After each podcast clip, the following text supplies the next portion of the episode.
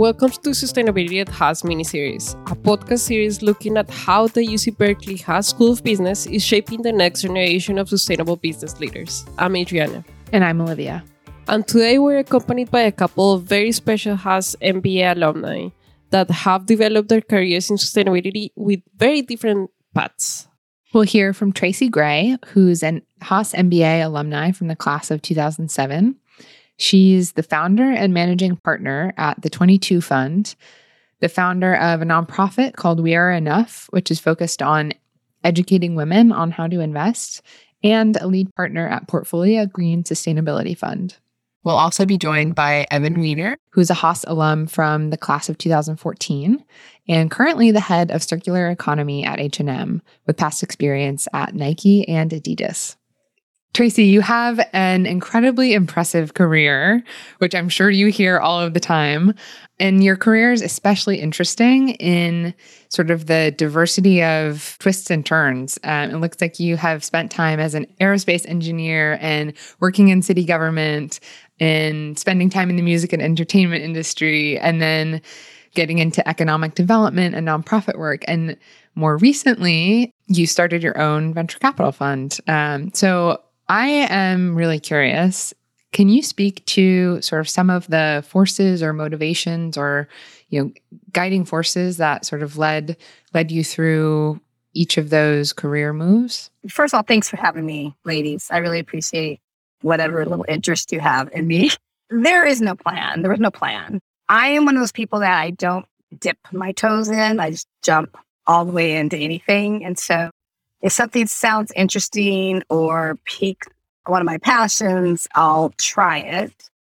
I thought I was going to be an astronaut. I mean, up until I was in my twenties, I wanted to be an astronaut, and I applied to be an astronaut. But because the technology for the shuttle program was based on technology in the fifties and sixties, and no one envisioned women to be um, astronauts, and you had to be a pilot, so no one env- envisioned you to be a pilot back then. I was too short, for one, because no man would be this short to them, you know, and you got to be able to reach the controls. So you had to be five seven, and you had to have perfect eyesight, because pilots are to have twenty twenty vision, because they didn't know what would happen with Lasix or, I guess, contacts. So I um, was not able to be an astronaut, and I ended up working as an engineer, a systems engineer, not an aerospace engineer, but a systems engineer on the space shuttle program.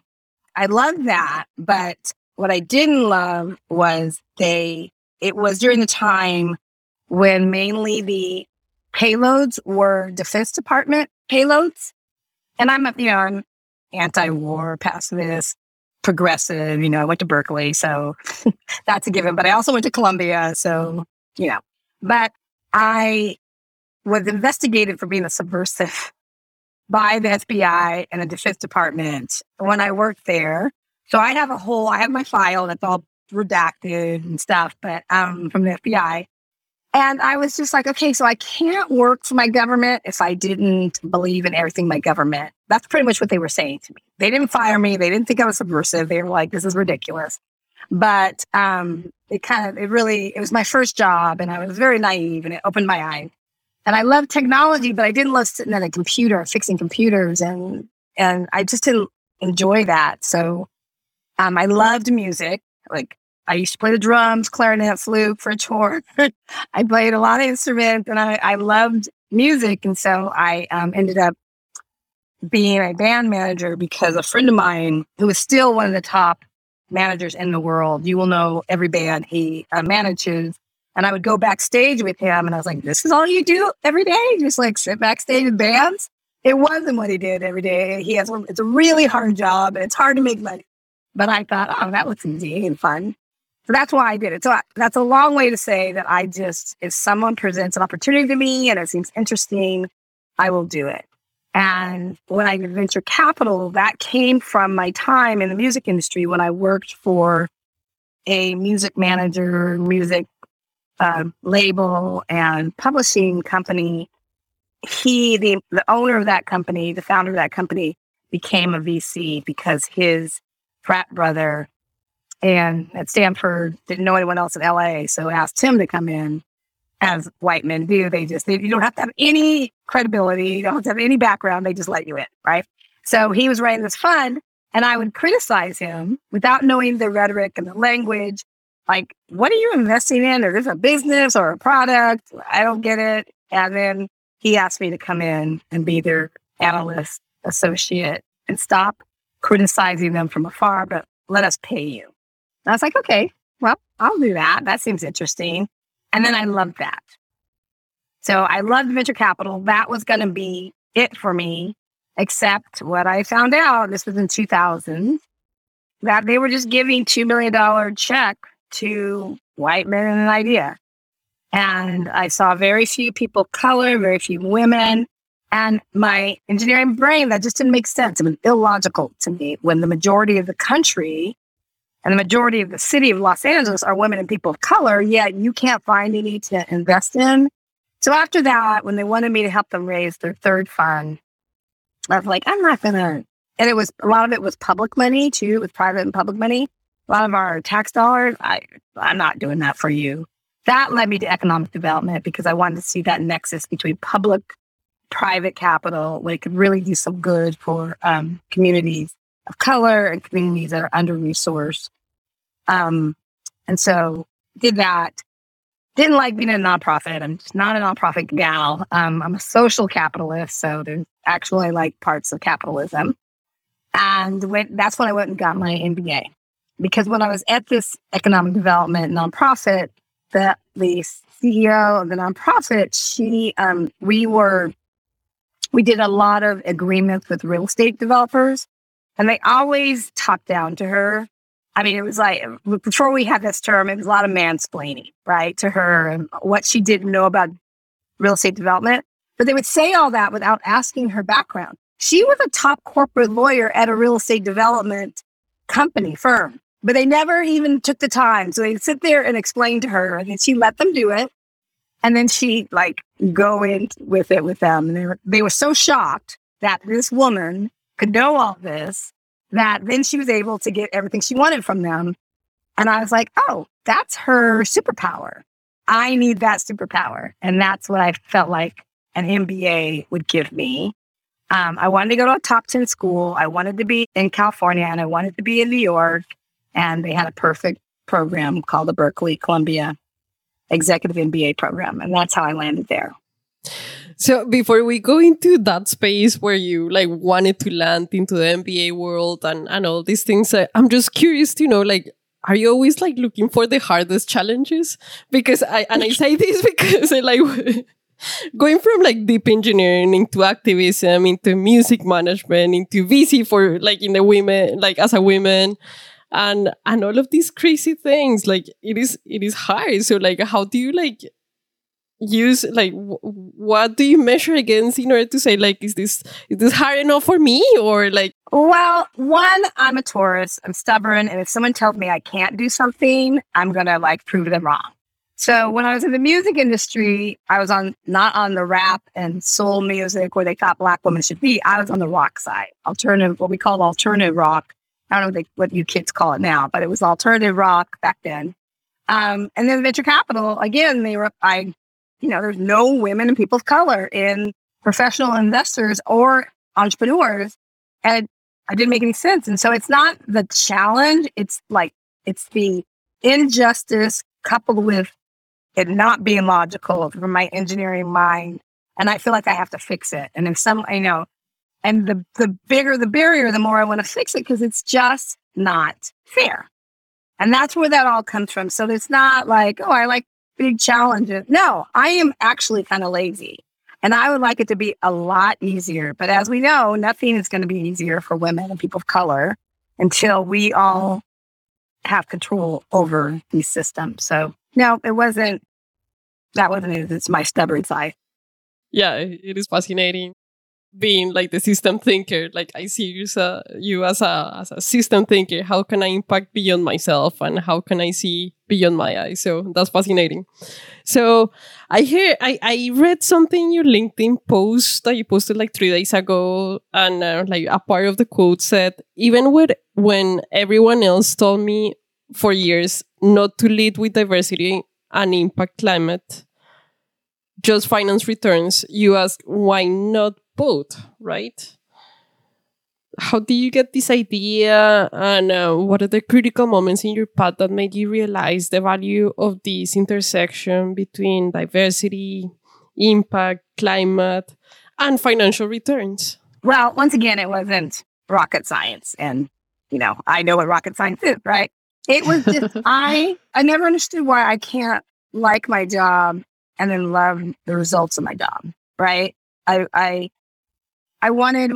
Uh, Eckhart Tolle, he always, he, not quoting him exactly, but he's like, you know, the best, the best life is when your, your greatest desire and the best good to the world is combined, or something like that, you know, and like the way you make money and your passion is combined.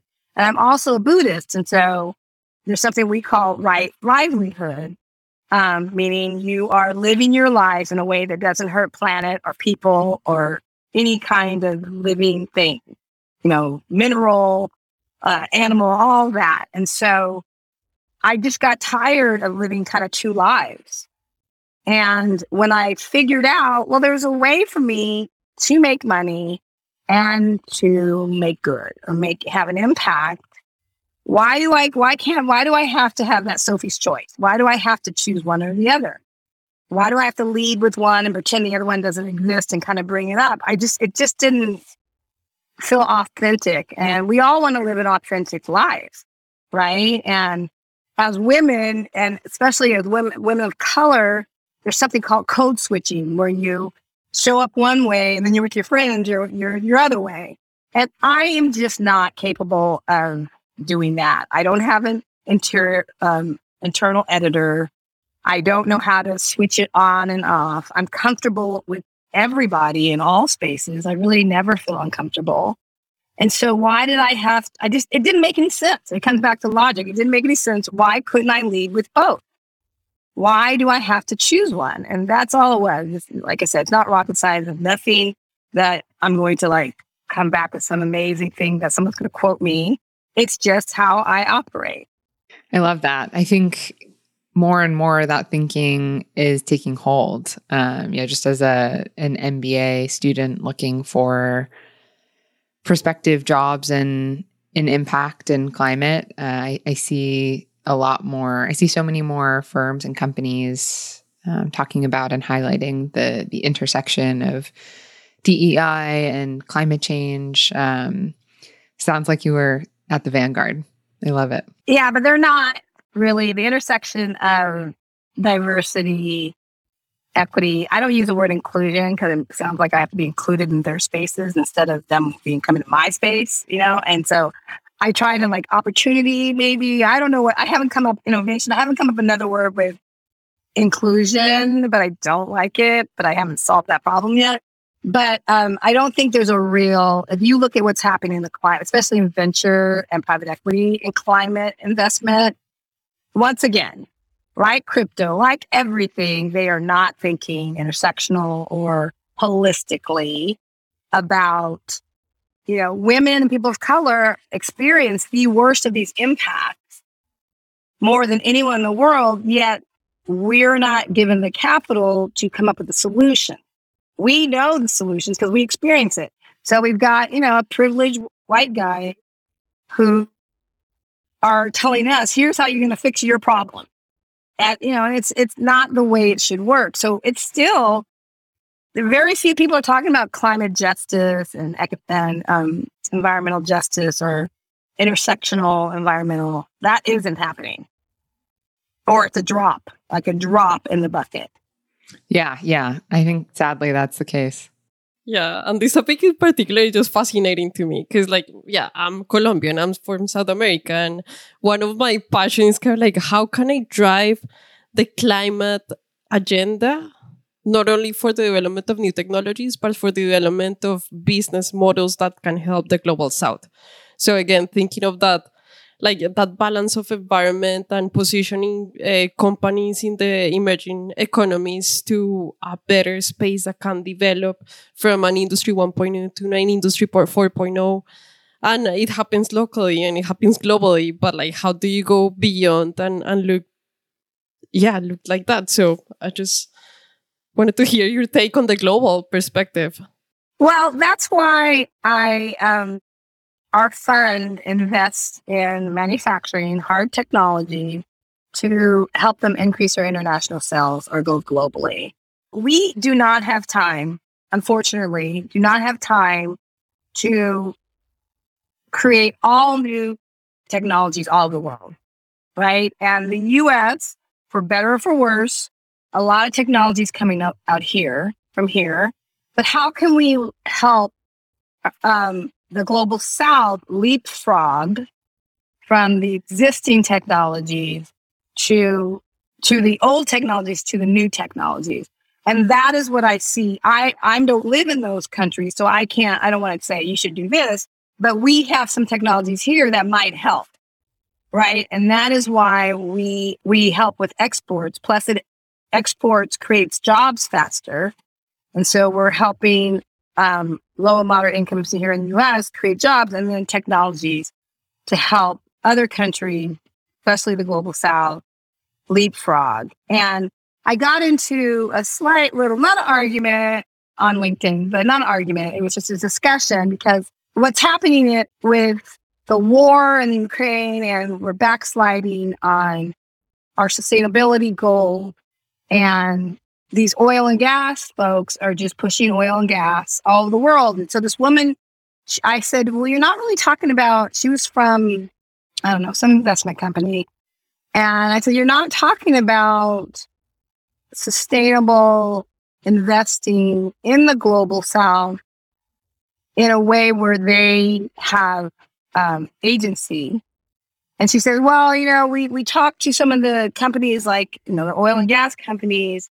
And they say, you know, they, like Indonesia wants our oil and gas. What are we supposed to do? It we're at, we they want it, and I, and she just accepted that, right? And, and she accepted it and said, oh, it's just so hard to do this. Well, they say it's so hard to have more women and people of color in in investing. They say it's so much harder to find entrepreneurs and women and people of color. It's just another excuse to say no and to not change. So I pushed back on her. I said, well, you just accepted this. And I said, was it a white guy? She said, yeah. And I said, you just accepted that it was hard. And it's not hard if you give the agency to the people who are experiencing this and you give the capital. And she said, you're you're right. It's not, I just accepted it was hard because they said so. I said, it's hard. It's gonna. It's hard for them because they don't have this network. They don't have these these people, and they don't want, it's hard because they don't want to change. When you don't want to change, it's almost impossible to change. They're making money hand over foot. So we just accept it's hard and we don't question it. And so I just think um, that's why one reason we're focused on international and exports from the U S to help leapfrog that. So is the push because it's hard coming from uh, from the L Ps, from the limited partners, saying uh-huh. ten to twenty percent of our investment is the max limit that we're willing to risk it to the global, to the emerging economies? Or is it more the managing partners making decisions that are not including perspectives from the global South? I think it's more, um, I, it's both, right? It, there's enough, I know women and people of color who want to invest in the global South and want to invest differently. They just don't have the capital. So so it first starts with the L P. Always starts with the asset allocators and the asset managers um, around the world, because there's ninety-eight point seven percent of them are white men. So there we go, right? And then they put money, all they put most of their money into uh, G Ps that are white men. And then we expect it to be any differently. So it's it's both. If the existing, the traditional legacy G Ps and all of the L Ps pretty much just accept this as fact. But there's enough G B, G Ps around the world that want to change this. But what are you going to do? You take a magic wand to change it? No, you need magic capital, real capital, right? And so it all starts with the L Ps, I have to say, bless their hearts. Well, shifting gears a little bit to talk about your M B A experience. I know you did a dual M B A with Berkeley Haas and Columbia Business School. I'm curious if you could take us back a little bit to your headspace when you were just starting your M B A program. What were you hoping to learn or get out of the experience? Did you come in with a singular focus? You know, I want to accomplish, I want to learn X, Y, Z, and I want to come out of this experience uh, entering this type of role? Or were you in more of an exploratory mode? I wanted to get my M B A for the reason I wanted the superpower and credibility. So the most educated demographic in the country are Black women, but we're the least seen as credible. And so one, if you talk to a lot of Black women, we're going to have like lots of degrees. I have three and a half degrees. A half because I was getting my master's in applied math and on my way to my midterm, I was like, why am I doing this? And then I turned around and didn't go back. So I never finished that.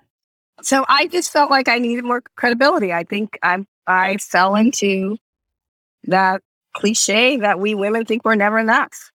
We always have to get more. We always have to cross our T's and dot our I's. We let the perfect be the enemy of the good. And I fell into that same thing. And now, you know, I think about someone had this quote like and said, or this prayer, every may I wake up every morning with the same amount of confidence as the most mediocre white man. And it's true, right? They just like, woo, swing from the fences. I can do that. I might have three percent of the requirements, but I'll be able to do it. Where we think we need to have one hundred ten percent.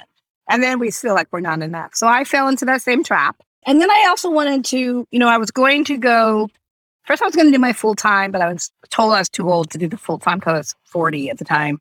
Uh, and then I thought, I'll go, I want to go to New York, but didn't want to do that because I wanted to go to Wall Street. I wanted to know thy enemy, right? I wanted to know how they thought. I didn't want to get, uh, you know, go to some school that just focused on C S R or state, you know, something more woo-woo, what I used to call woo-woo. I wanted to know what they knew. So once I could change it and so they couldn't mansplain or talk down to me. And then when I saw I could do both of them, be at Berkeley with my progressive social impact side and caring about people, and then my Columbia side, uh, you know, Wall Street, money, all that. I thought it was a perfect combination for me to do what I wanted to do, which was to start my own fund. That was a different type of fund. What was your sort of ambition going into the program? And, you know, on day one, you know, what were you hoping to to learn or get out of the experience? With an interest in, you know, going to Wall Street, were there any particular roles that you were you were interested in? No, I didn't want to go to Wall Street. I just wanted to know what they knew. I wanted to be in venture capital. That was my goal. Little did I know you couldn't just be an analyst and or associate and then start your own fund. One, I didn't know that because I, I don't know. I didn't think I needed to do that. So I wanted to be in venture capital. I loved venture capital. So that's what I want to do. I didn't. I, I don't like working for people. I always tell people, if I come to you asking for a job, run. I'm a really bad employee because I either think I know I know more than everybody else, or I get bored really easily, or I just don't like being like in a box and told what to do. I like to be able to be a, autonomous and be able to shoot for the moon. And so um, I knew I wanted to work for myself, and I just didn't know it. Before I went to venture capital, I didn't know what it was. I have an entrepreneurship kind of intuition and deep in my soul, but I really, I was never around that. So I thought I needed, like I said, I need, I wanted to come out with a, to start a venture capital fund. That's what I wanted to do, but I wanted one that was impact. I, and my impact at the time was diversity. So back then I was going to start a fund. I actually launched a fund and, and received some capital to invest in early stage tech of women and people of color, what people are doing now. But back then, the impact investors didn't believe we existed. They asked, they said, are there women and people of color in tech? And, you know, they li- literally asked if I existed because I'm a woman, person of color in tech. And they didn't believe there was enough of them to invest. So, and then, you know, we got out when the world fell apart. It, the Great Recession started right when we got out. So I really couldn't raise a fund. But that was my goal to go to business school, was to raise a fund and get the credibility behind me. I'm curious, were there any experiences that you had while at Berkeley or at Columbia that maybe more directly informed your uh, your fund today and your nonprofit work? So the fund, yes, because of the international, I always loved, I've been a traveler and love of international, the world since I was a child. My dad was in the Air Force. And so we lived outside the country. We traveled a lot. It's just, I always felt itchy if I did, wasn't on a plane. And then I st- I took, I focused on international business when I was at Berkeley, Columbia. And my professor was a, a woman for international business, Laura Tyson. And I just loved her class. I loved going, you know, we did ten day, I don't know if you guys do that, but we did ten day classes in different markets. So my, I went and I figured out, like, if I do two international trips, that's two classes. And I have like one less class to do. So I went to India and I went to um, Argentina to study Latin America and Asia. And it just, I knew I was going to do something in the international markets. It wasn't until I went to, but that helped me when the recession happened. I had to do my, get my recession job, which was at the mayor's office. I, I knew the Los Angeles mayor for a long time. And I know for a fact he hired me because I had Berkeley and Columbia as my, you know, and international. And I ended up being senior advisor for international business, which led, and I had, my job was to increase en- exports in Los Angeles and then help the um, regions around the country with the Obama administration and um, the Brookings Institution to increase exports at a city level. And that all came from being at Berkeley and Columbia. That's fascinating. Yeah, the international business development class is, I think, still one of the most popular classes here at Berkeley, although unfortunately, during Adriana and my time at Berkeley, we haven't been able to participate because of COVID. But I think they're they're starting it back up. Yeah, it's great. Maybe this year. They should let you guys go if you can on one of them, because it, it really is. You you really get, I mean, you're close to your, you become close to your classmates anyway, but on that trip is really where I saw people kind of see me, cement the um, relationships. And we did it with Berkeley, Columbia, and the London School of Business. And it was not just the um, Berkeley, Columbia, or the, they had their um, global program. It was also the full-time and the um, part-time, fully employed. All of them went on these trips. So we all went together. And so that, that um, network, which is, that's what I tell people you're paying for, is that network and business school. And I feel bad that some of you got gypped out of it because of this pandemic. But um, yeah. I think like everything got back on for this semester. So I went to Copenhagen with my class and uh, it was fascinating. Some others went to Africa. But yeah, it is it is a little bit limiting through like going through M B A school through COVID. But yeah, I just wanted to, to get from you maybe like one piece of advice that you want to share with the current and future and um, alums that are, that are part of the Haas community and beyond. Is there something that you wanted to, for all of us to know? Um, this is what I tell everybody. I was just actually speaking to the Wharton School. I was in Philadelphia speaking of Wharton. And I say this to everybody, don't start with fear. Because we just don't get anywhere from fear. You know, whenever you're afraid, you like shrink, you collapse, you don't grow. If you just start with the biggest possibilities, what could happen? You'll, you could reach the biggest possibility. If you start with fear, that's where you're going to stay. And so I always tell people to think of, instead of thinking of it as failure or something going wrong, just think of it as practicing. And if you can make it through business and live with, with your sanity, really you can do anything. I mean, it's not as hard as medical school or getting your J D. I won't say that, but it's more expensive. So, you know, that's a problem. But um, I think everyone should do that and not start with fear. Just like go for it. So both of you, go for it, whatever present, be ready. Because when you're fearful, you're not ready for opportunities that present themselves. But if you're, you know, you start with abundance, not to sound like new agey, but if you start with abundance, the sky's the limit. And that's why we spend all this money on business school, so we can reach those heights. Fascinating conversation. Thank you so much for being here today. Yeah, thank you, Tracy. Thank you, ladies. All right, let's transition now to our conversation with Evan Wiener, Haas class of twenty fourteen, where we'll talk about his career in the world of corporate sustainability. Welcome, Evan. Hi, thanks for having me.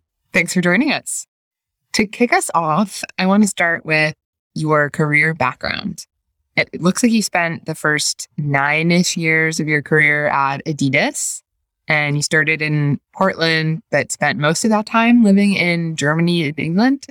Uh, and then you moved to San Francisco, started sort of your own consulting firm, working with consumer brands on sustainability, and went to business school. So I'm curious, after nine years at Adidas, what inspired you to make that transition, move to San Francisco, go to business school? It would be, I would love to hear more about that. Well, it definitely was a transition uh, and a clear pivot for me after spending, as you said, nine, ten years in basically one brand and primarily in marketing driven roles. I, I jumped around a lot and I did that intentionally. I, I really enjoyed learning uh, and seeing a company the size of Adidas from many different perspectives. But I also knew my functional area of expertise in marketing and brand and product was still pretty narrow.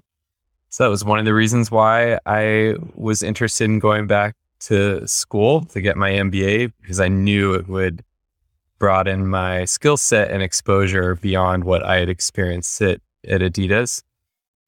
The other big reason is because, you know, I think we all go through this, this process at some point in, whether it's in the first few years or the middle point in their careers, or maybe we're, maybe we're always doing it is probably the right answer. But I felt that after eight or nine years, I started to think about what I really wanted to do, what, what, what I was passionate about.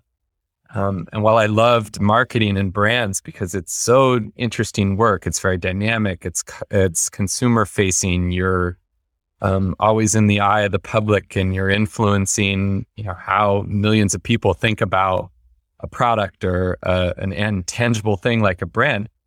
I, I, I started to say, well, how can I, you know, leverage that interest with some other things I'm interested in, like sustainability and bigger causes that I knew were out there looming. It seemed very strange to me to work, spend all my time helping a company essentially grow and make money and be more profitable, but then kind of ignore ignore the realities of what was going on in in the world. And so I thought, okay, well, how can you know how can I work in sustainability and also work for a brand? Um, and it led me to this space of corporate sustainability to to to explore further, to um, see if it was something I wanted to to work in. Awesome. I'm curious, did you have your eye on the Bay Area for any particular reason, or or Haas specifically? And and were you had you moved back to San Francisco before applying to business school, or was it sort of concurrent? I did not move back before I applied or started. I was still living in Europe at the time. You know, to me, San Francisco has just such a dynamic as a place to live that is really unmatched in the world, and so I, I went to business school pretty late in my career, or a little bit further on in my career. So I knew that, you know, being somewhere I really wanted to live versus just being a place where the school was, was, was important to me. But I also did, you know, to the point of wanting business school to be a platform through which I could explore my interests in sustainability, I knew I needed to go to a program that not just had those courses, but it was really integrated into the values of the school um, and the program. You know, Haas, as we know, is that. Um, with the Center for Responsible Business at the time, most programs didn't have something like that. You know, I had the chance to meet with the the, the leader of the center at the time, Kelly McElhaney, and it was only a couple conversations in where I, I was like, this is a good place for me to explore these interests and to be, because of the network, because of the values. Yeah, some of the electives and curriculum that I was able to take advantage of. Uh, and something I probably didn't even know at the time was how many consumer brands and experts in sustainability that we're Bay Area based. And so, you know, I, I tell people when I talk about the value of the M B A, a lot of it was that time to network, to, to go out there and learn what people were doing, you know, and that was all in the backyard of the Bay. So I was grateful for that, to to have all those connections right at our fingertips there. Yeah, so let's transition a little bit into you, your time at Haas. So one question that we hear a lot from our M B A students is that sometimes you enter with like a very like singular path, or or have an idea that you want to dive in and explore deeper so that you can use the time to the fullest. Do you come with one, with one single idea, or do you explore a lot and then focus in, in what you wanted? Yeah, I know for me, I did come in with a very clear mission and leave with a clear mission that we're connected. And I I know a lot of people come in and pivot, but it still evolved in a way that I wasn't expecting. Thinking that you want to work in the world of corporate sustainability is still so, so broad, right? I mean, you could be a specialist in an analytics department, you could work in supply chain, you could be building products, working in innovation, you could be a materials expert. You know, these are in consumer facing brands that are making products. There's just so many pathways that you could go. You could also be on the consulting side and work in corporate sustainability. And so very early on, you know, I was exposed to the breadth that I didn't realize was out there.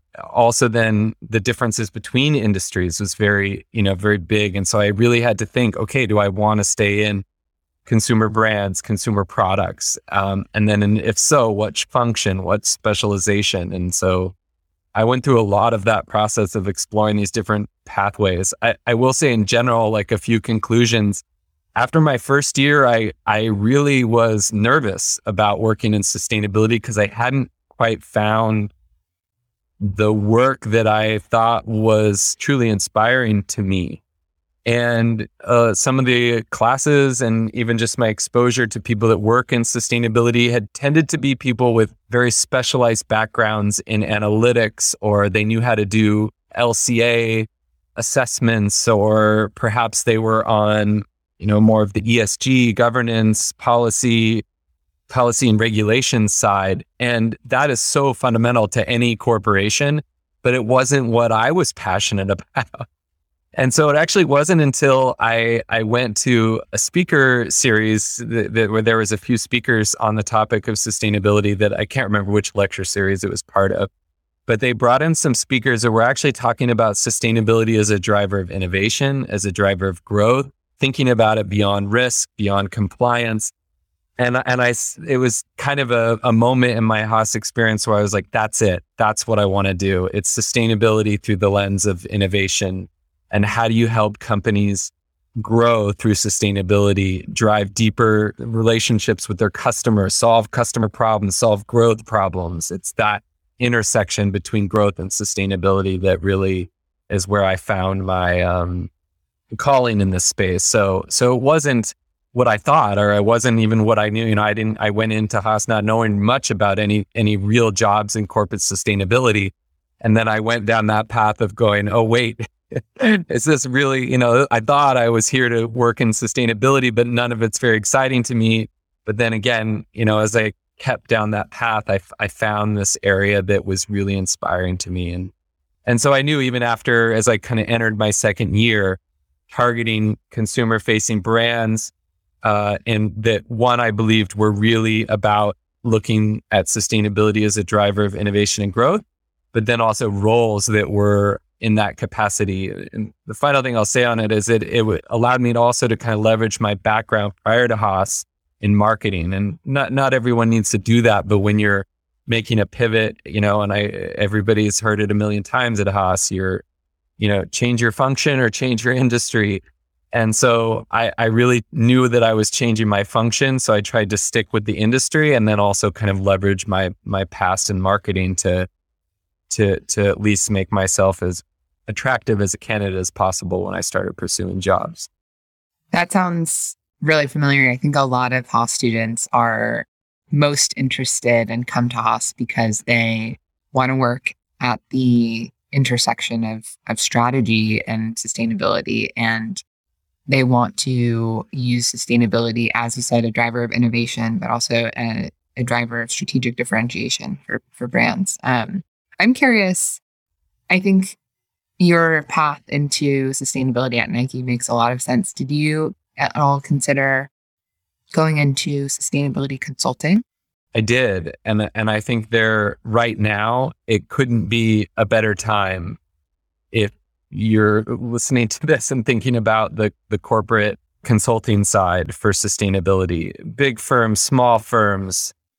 This was not the case, I think, when I was leaving Haas. You know, I think consulting, there there were some niche consulting sustainability companies, and they actually, I think one of them when I was at Haas uh, kind of folded, and then a couple others, you know, and there were a few that were more on the marketing angle, like how to build purpose-driven brands, which is, Olivia, as you mentioned, that's that's what I started my own consulting practice around when I was at Haas, was is helping brands identify their their their bigger purpose and how to integrate sustainability into that purpose. But yeah, that was still very, there was, it was hard to, I think, to be a consultant in sustainability at the time.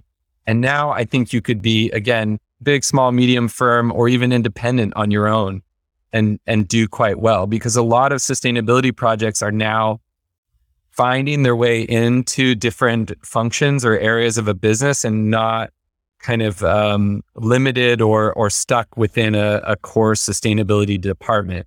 And it's that, you know, even as you talk about companies that are really progressive in this space, in my opinion, it's the ones that are starting to really integrate and move sustainability out of the core sustainability team and embed it and have the accountability for it into the various functions. And therefore, those are the teams now, you know, even leading sustainability projects, asking for consultants to come on, even needing support on a, you know, on an ad hoc basis. I, I think a lot of corporations can leverage consultants really well in this space. They don't necessarily need to build large resource intensive sustainability teams. They can bring in contractors and consultants when, you know, when, when the work is needed. So I think that's an excellent path to explore, particularly now. So you are at H and M as the G M of Circular Economy, a role that is, you know, I'm sure playing an active and defining role in sort of the next generation of corporate sustainability in, in apparel and consumer brands. I'm curious, what are you seeing in the space that makes you really excited, either from, you know, a technology perspective or just the way that companies are starting to approach and integrate sustainability into their business strategy? Well, apparel and footwear is a unique industry because it's a an industry where, you know, shoes and shirts, textiles have kind of been made in a very linear supply chain for hundreds of years, you know, and the, and the supply chain really hasn't changed much. So what we're starting to see in apparel and footwear is, you know, there is a true transition from a linear to a circular system where we're not just taking raw materials and turning into products, selling them, consumers use them, throw away, but thinking about how to reinvent that whole supply chain to reduce waste, increase efficiency, and then from a technology standpoint, create an industry where we can take used textiles and turn them into new textiles. It is a level of innovation that doesn't exist yet at scale. And most people don't even know that. Everything you, you buy and wear is not really truly a sustainable product because it is pretty still resource intensive, and there's no good way to recycle it or, or turn it back into itself when when we're done with it. So it does, it's one of the reasons why the industry, I think, is so ripe for innovation in, in all areas of the supply chain. But it's also why, you know, I, I am motivated to work in this space and in this role at H and M, which is because sustainability, again, it's not just about sustainability in some traditional ways that maybe were popular several years ago, but circular economy is an entirely new way uh, to help a company transition to to a more sustainable, and to rethink the supply chain, the products, the processes, logistics, consumer engagement, and and also take responsibility for products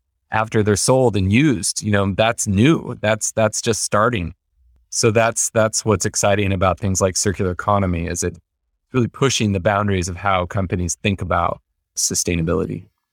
So, so what, what is one key takeaway on circular economy that you want to like make sure everyone knows about? Like, oh, circular economy, you can transform supply chains, or you can transform the global south, or you can. What is that the, the one critical as, a, aspect of like circular economies that like trigger you? One is uh, tough, so I'll uh, I can give you two. What it's to me the most systemic way to think about sustainability. So sustainability is often, I think, most effective when you break down silos, when you connect dots between supply chain, logistics, product, innovation, marketing. You know, and circular economy allows companies to break those silos down. It also allows companies to break down silos outside of their four walls. Uh, to think about how to collaborate on things like material innovation, on supply chain disruptions, new manufacturing technology, things that previously had been considered competitive. Circular economy is saying, hey, we all need to solve these problems. We all need to work on, in the in my industry, textiles, apparel, footwear, we all need to work on technologies to uh, break down fibers and turn them into new fibers. That That's industry-wide. So in my opinion, you know, the circular economy really helps to break down these barriers. The other, the other thing, because I couldn't give you just one, the circular economy is a great way to quantify the environmental and the financial impact of sustainability at the same time. Because at its core, circular economy is is is thought of through the lens of how to reduce waste and increase efficiency.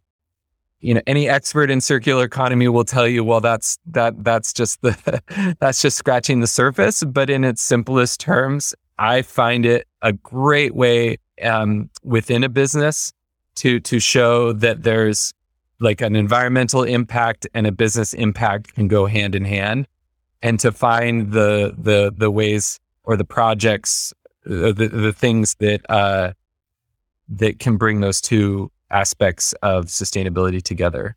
Oh, thank you.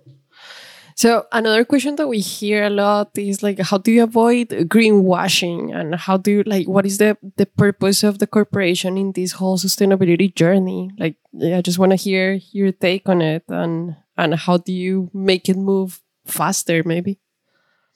It's really hard. Uh, I won't sugarcoat the whole aspect of greenwashing. Um, Green wishing is another way to think of it, right? Because we, you know, most people that work for consumer brands or are part of the supply chain in some aspect are are doing good things to make real changes. And they might be incremental, they might be transformational on a small scale. But we all want to show and be proud of progress. And so I think that actually a lot of greenwashing or green wishing comes from that good intent of like, see we're, you know, see what we're doing, world, like it, it is meaningful.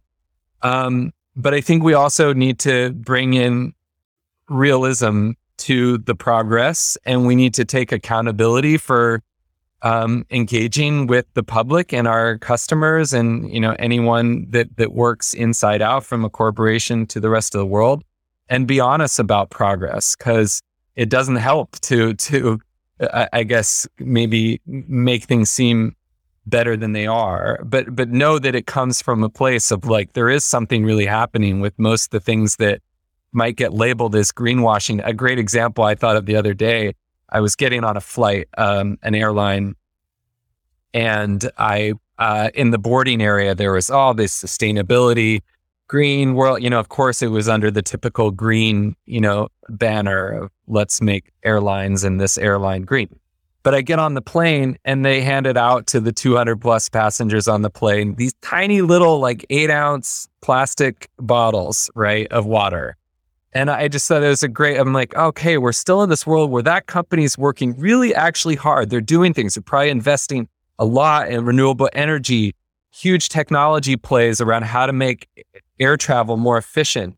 And so that's what they were promoting in the airport. But then you get on the plane and it's like, well, yeah, you're still serving, you know, single-use plastic bottles, uh, you know. And so there's a lot of that where it's, hey, we're we're making good moves, but we're still have some, we still have a lot of progress. So I think it's better when companies own that progress, that they're very transparent, Um, but that often goes against, you know, how corporations are governed. You know, opening yourself up, being transparent is oftentimes a, a way to increase your risk as a company. So, but my approach always is invest in things that are uh, transparent, try to be as transparent as possible with the progress you're making. Um, and then from a consumer engagement standpoint, make it as simple as you can. These topics are hard to grasp for, for, for everyone, for me included. I read, you know, how often do you see this, you know, this initiative translates to X million tons of carbon emission reduction? I don't, I don't even know that. And I work in the space. I don't know how to translate that. So as, as a principal, you know, I always try to communicate things in a way that consumers will understand and to make that simple, because Part of, part of this work is is about education, about increasing awareness. So I think that's one way to to get over greenwashing. Well, thank you so much, Evan, for sharing your your time with us. We are running out of time, so I have just one last question. What advice do you have for current or prospective Haas students who are trying to figure out how they want to make a difference? Well, like I discovered in my time at Haas, there's so many different pathways that you can go. And so you might have a thought as you're coming in, or even, you know, as you're navigating your second year or, or your time there of what you want to do. But I think my advice is to push yourself to expose yourself to as many different possibilities as possible, because that in that way you'll you'll find what you're most interested in. And this work, it's so important to feel a personal connection to it, not because you think you should, or, oh, it looks good to work in purpose-driven space. I mean, those things are all true, but to really find that the area that's going to motivate you, because the work is hard and the work takes a lot of patience and persistence and meeting people where they are, your stakeholders with, again, within a corporation or a, they're, they're often, yeah, not where you want them to be. And so coming from a place of like, you're really interested and you're in it for the long haul and you're willing to meet people where they are is is just so important to this work. So that's that's my only advice, is take the time to really go as broad as you can to explore the different industries, the different specialties, the different ways in which you can participate in this uh, in this work. I think that's great advice. Thanks, Evan. Yeah, of course. A big thank you to Tracy Gray and Evan Wiener for sharing your stories and your wisdom with us, especially the importance of following your curiosity and building careers with meaning. And to our audience, thank you so much for tuning into our fourth episode of Sustainability at Haas Main series. Remember to join us for our last episode to listen more about how Berkeley Haas is driving the development of sustainability leaders through our curriculum, faculty research, alumni, and career perspectives. Thanks for listening.